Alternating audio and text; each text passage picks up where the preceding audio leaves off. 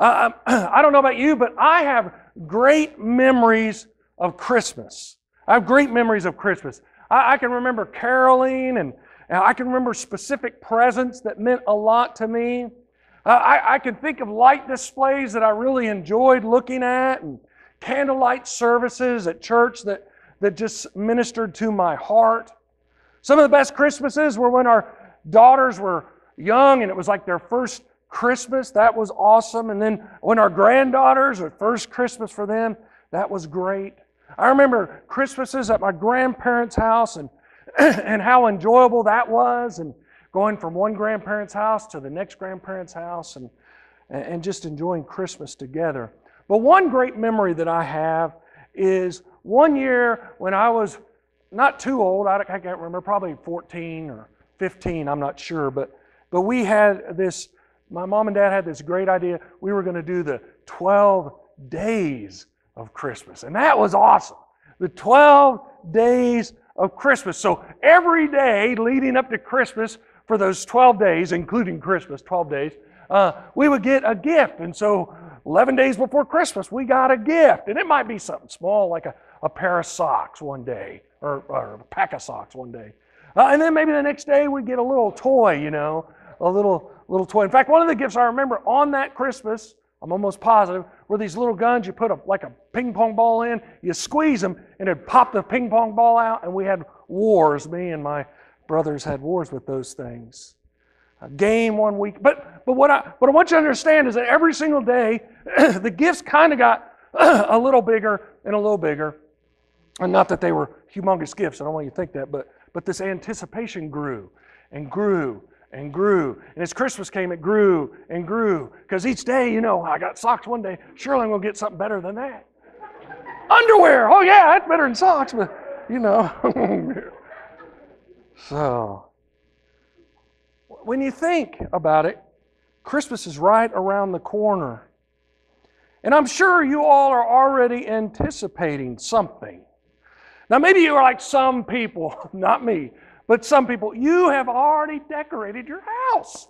It got a Christmas tree up, lights on the outside, Christmas music playing. I mean, come on. What is going on? In fact, at your house, the Christmas joy is already palpable. I mean, people are excited. They drive by your house, they're like, yeah, look at that house. That's not me.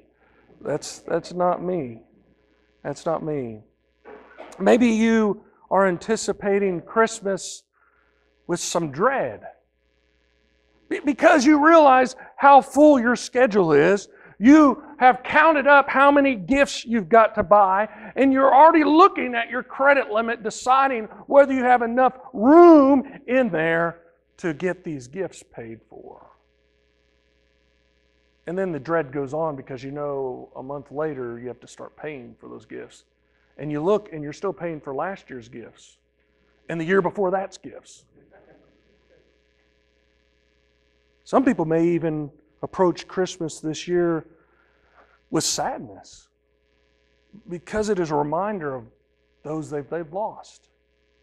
They're, they're aware of those people that they've lost and how hard it's going to be this Christmas for them. I want you to understand that the anticipation of Christmas is nothing new. In fact, the entire Old Testament is a written anticipation of Christmas. it, it is, it is a, a way of which to point everyone to the Messiah that was coming. They were all looking for the anointed one. They were all looking for someone that was going to deliver them, to rescue us. They were all looking for what happened on Christmas morning. And like many of us, they had different anticipations of what might happen. Some felt, hey, we're going to be freed from oppressive rulers. And some thought, hey, when, when the Messiah comes, he is going to elevate the Jewish nation to the very top of the world order. But whatever their expectations, everyone had an expectation of a Messiah coming and what that meant to them. And by the way, it started very, very, very early in God's Word. You can go back to Genesis chapter 1 and it refers or alludes to Jesus. Let's make them in our image. God says. But you go to chapter 3, verse 15, and there's actual prophecy about Jesus. In fact, Genesis 3:15, it says, "And I will cause hostility between you and the woman, and between your offspring and her offspring. He will strike your head, and you will strike his heel." God talking to the serpent. After Adam and Eve have sinned, he says, Hey, there's an offspring coming that's going to crush you. You might injure his heel, but he is going to crush your head. God essentially says, I am going to send a rescuer. I'm going to send an offspring that is going to transform things around here. In fact, to be quite honest, we understand that that offspring is Emmanuel, God with us. So through each prophet, each word, the message was proclaimed. The Messiah is coming. The Messiah is coming. And so today we get to Isaiah. And Isaiah is prophesying about Jesus 740 years before Jesus comes on the scene.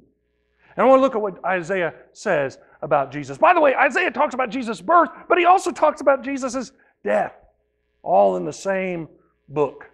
But in Isaiah chapter 9, if you have your Bible, turn with me to Isaiah chapter 9. That is where our message is from this morning. Isaiah chapter 9, we're going to read verses 1 and 2, then we're going to jump to 6 and 7. This is what it says Nevertheless, that time of darkness and despair will not go on forever. The land of Zebulun and Naphtali will be humbled, but there will be a time in the future when Galilee when Galilee of the Gentiles, which lies along the road that runs between the Jordan and the sea, will be filled with glory. The people who walk in darkness will see a great light. For those who live in a land of deep darkness, a light will shine. Then, verse 6 and 7. For a child is born to us, a son is given to us. The government will rest on his shoulders, and he will be called Wonderful Counselor, Mighty God, Everlasting Father Prince of Peace. His government and its peace will never end. He will rule with fairness and justice from the throne of his ancestor David for all eternity. The passionate commitment of the Lord of heaven's army, armies will make this happen.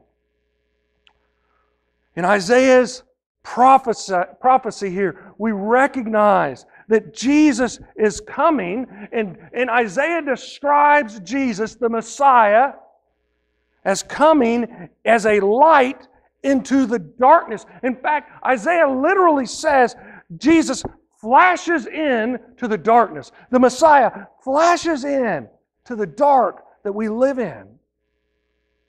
As we pro- approach this Christmas season, I want you to understand that the idea, the realization that Jesus flashed into the darkness, that Jesus came as a light to those living in the dark, should transform how you look at this season. It should change everything about Christmas season.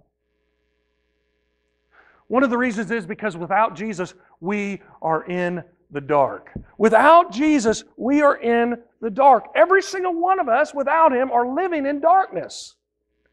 In John chapter 1, verses 9 through 12, it says, The one who is the true light, who gives light to everyone, was coming into the world. He came into the very world He created, but the world did not recognize Him.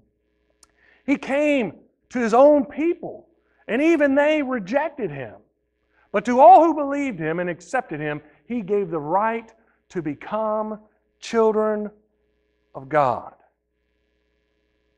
Jesus, on Christmas morning, as a baby, entered this world of darkness as the one true light. He came into the darkness of our world and offered us the opportunity to be a part of the family of God to live in the light for not just now, but for an eternity in His presence.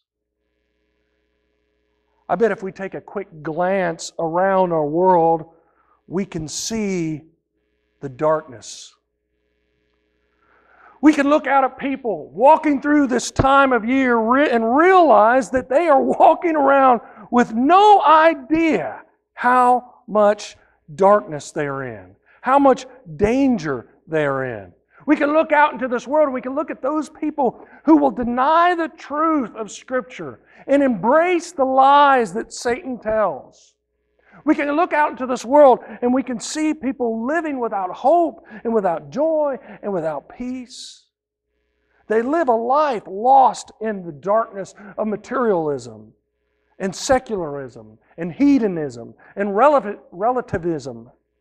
They are blinded by the dark.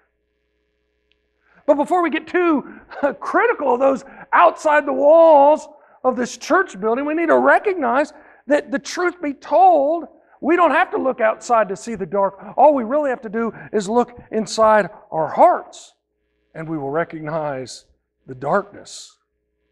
Because I guarantee you, there's not a single one of us here who would want every other person here to be able to see into their heart and all the things that they have done or said or thought or desired within.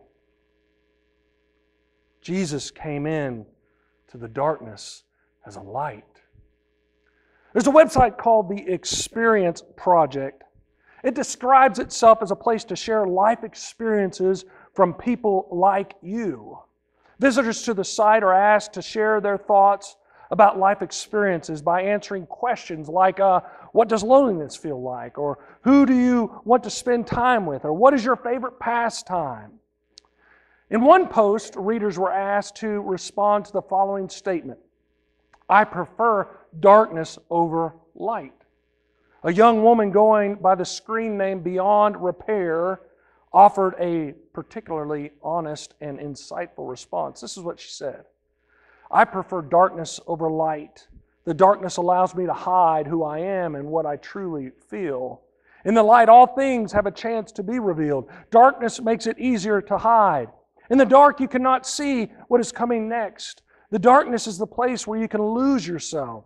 Lost in the dark a great, is a great place to be because then you are free from what you were and can be what you want.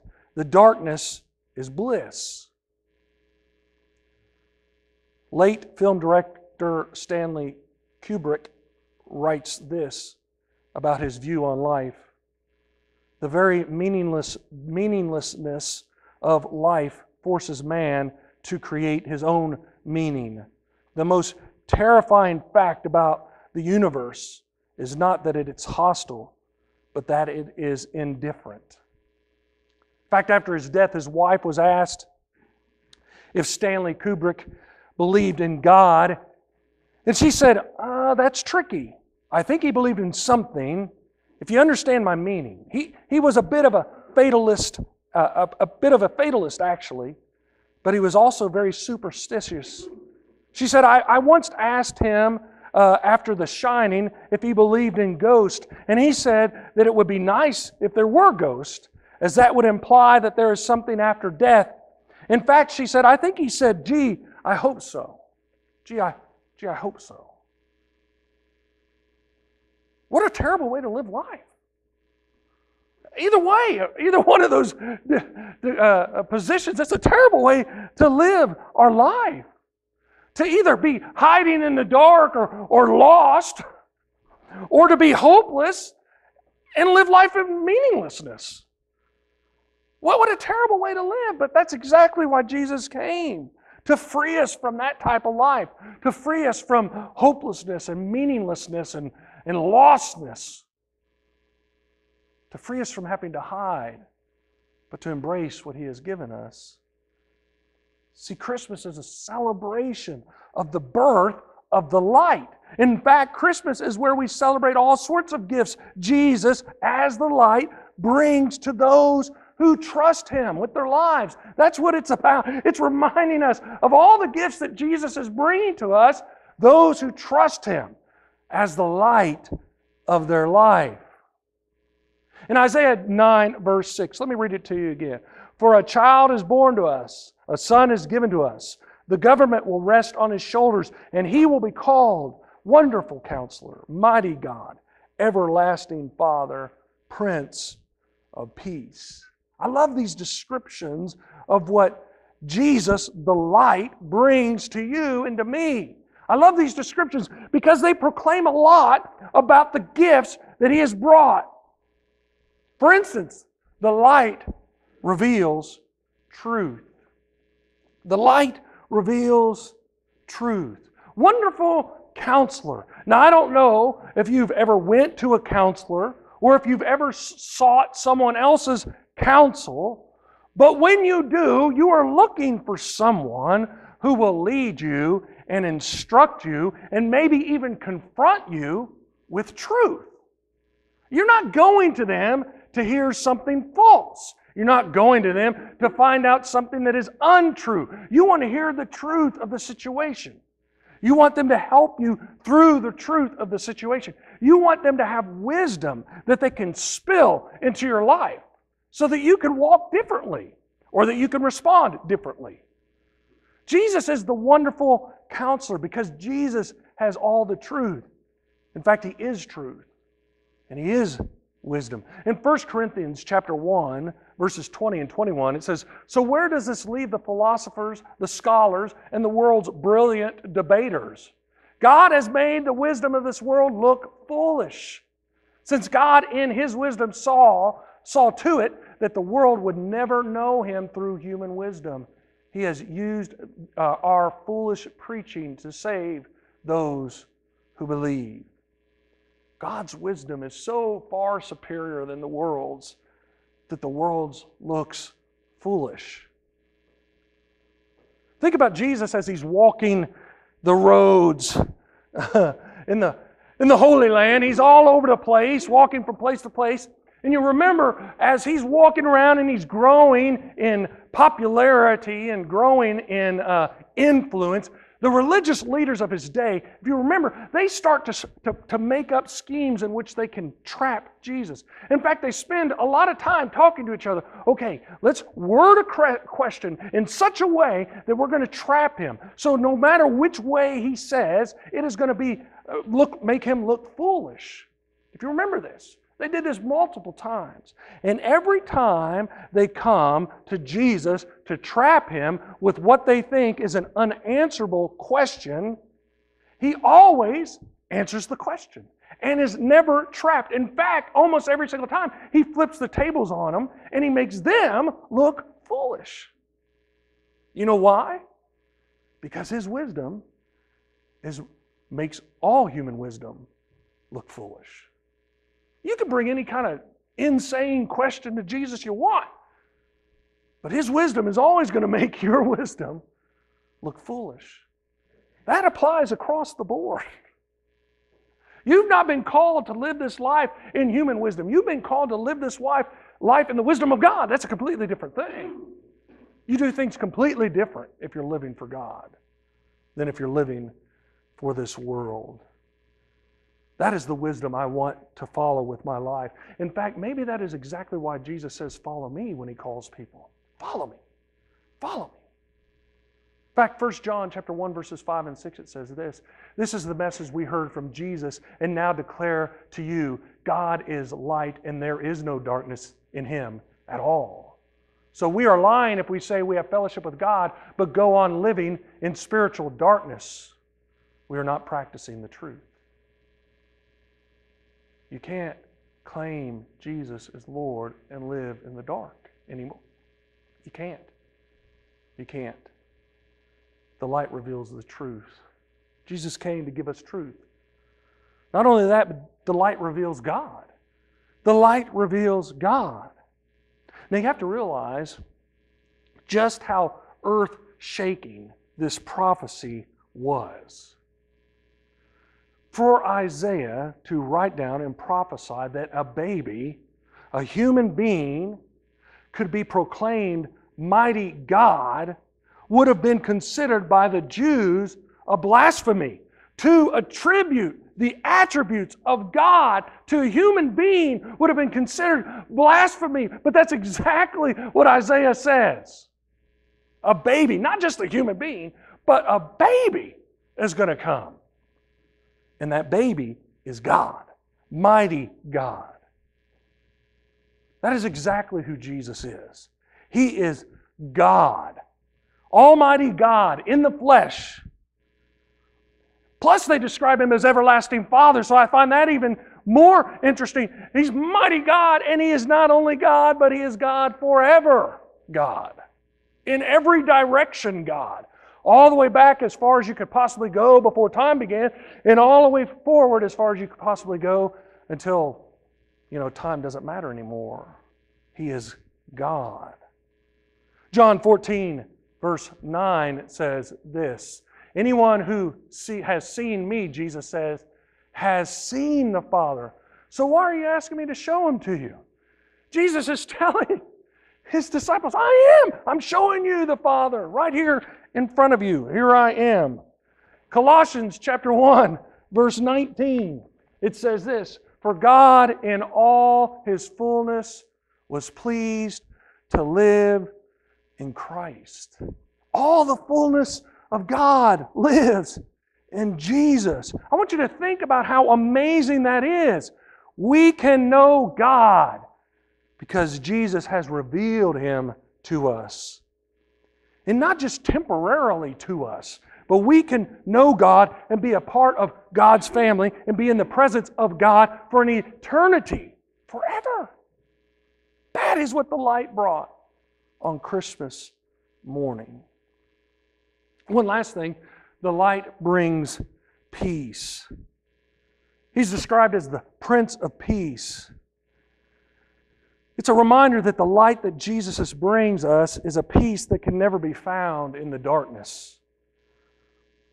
I can't think of one single person outside of the church who has real, lasting peace. Not a single person.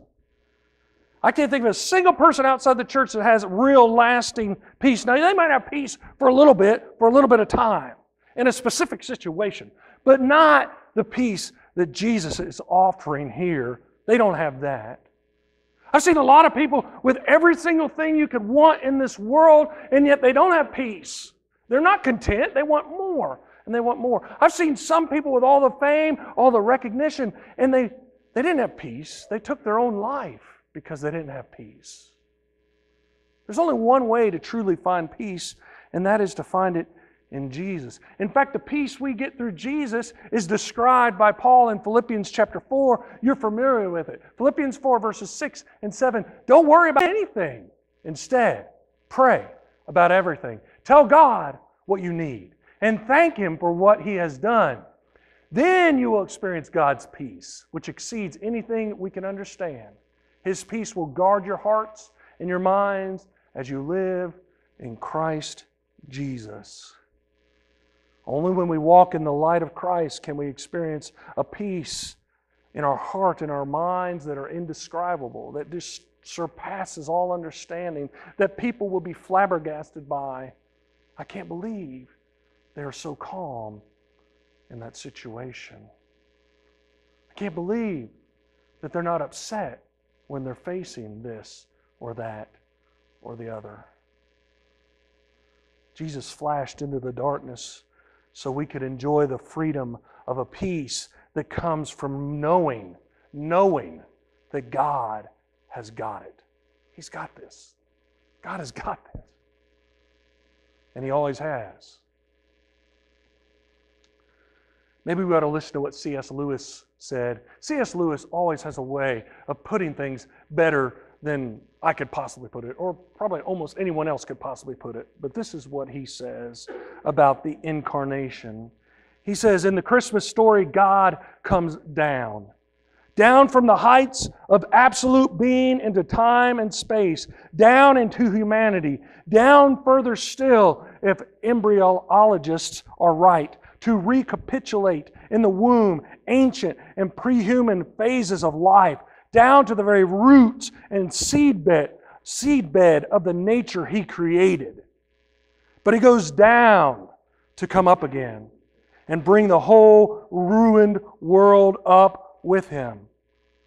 One might think of a diver who sheds his robes, then glances into midair, then gone with a splash, vanishing, rush, vanished, rushing down through green, warm water into black, cold water, down through increasing pressure into the death like region of ooze and slime and old decay, then up again, back to color and light, his lungs almost bursting, till suddenly he breaks the surface again, holding in his hand the dripping, precious thing that he went down to recover.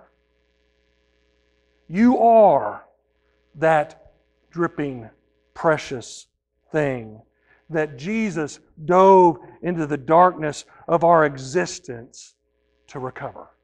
You and me, we're it. He entered darkness. He became the created, which He created. He experienced all the troubles of our lives in order to bring us back up into a place where we can spend life eternal with God the Father. Jesus brought light into darkness to lead us home. And that is something that we should look forward to, and that is something we should celebrate. When you go through this Christmas season, as you see the light on your Christmas tree, let it remind you each and every time that Jesus is the light that came into the darkness. When you're driving through the community and you just see these displays of lights on people's houses, let it remind you every time that Jesus left heaven to dive into the darkness to bring you up, to save you. When you're driving past someone's house and they have a lit up Santa Claus, don't think of Santa Claus, think of Jesus. Because Jesus is way more important. And He's the one who truly gives you a gift that's worth having. John 8, verse 12, Jesus says, I am the light of the world. If you follow me, you won't have to walk in darkness because you will have the light that leads to life. Let's accept that gift of light by trusting Jesus with our life.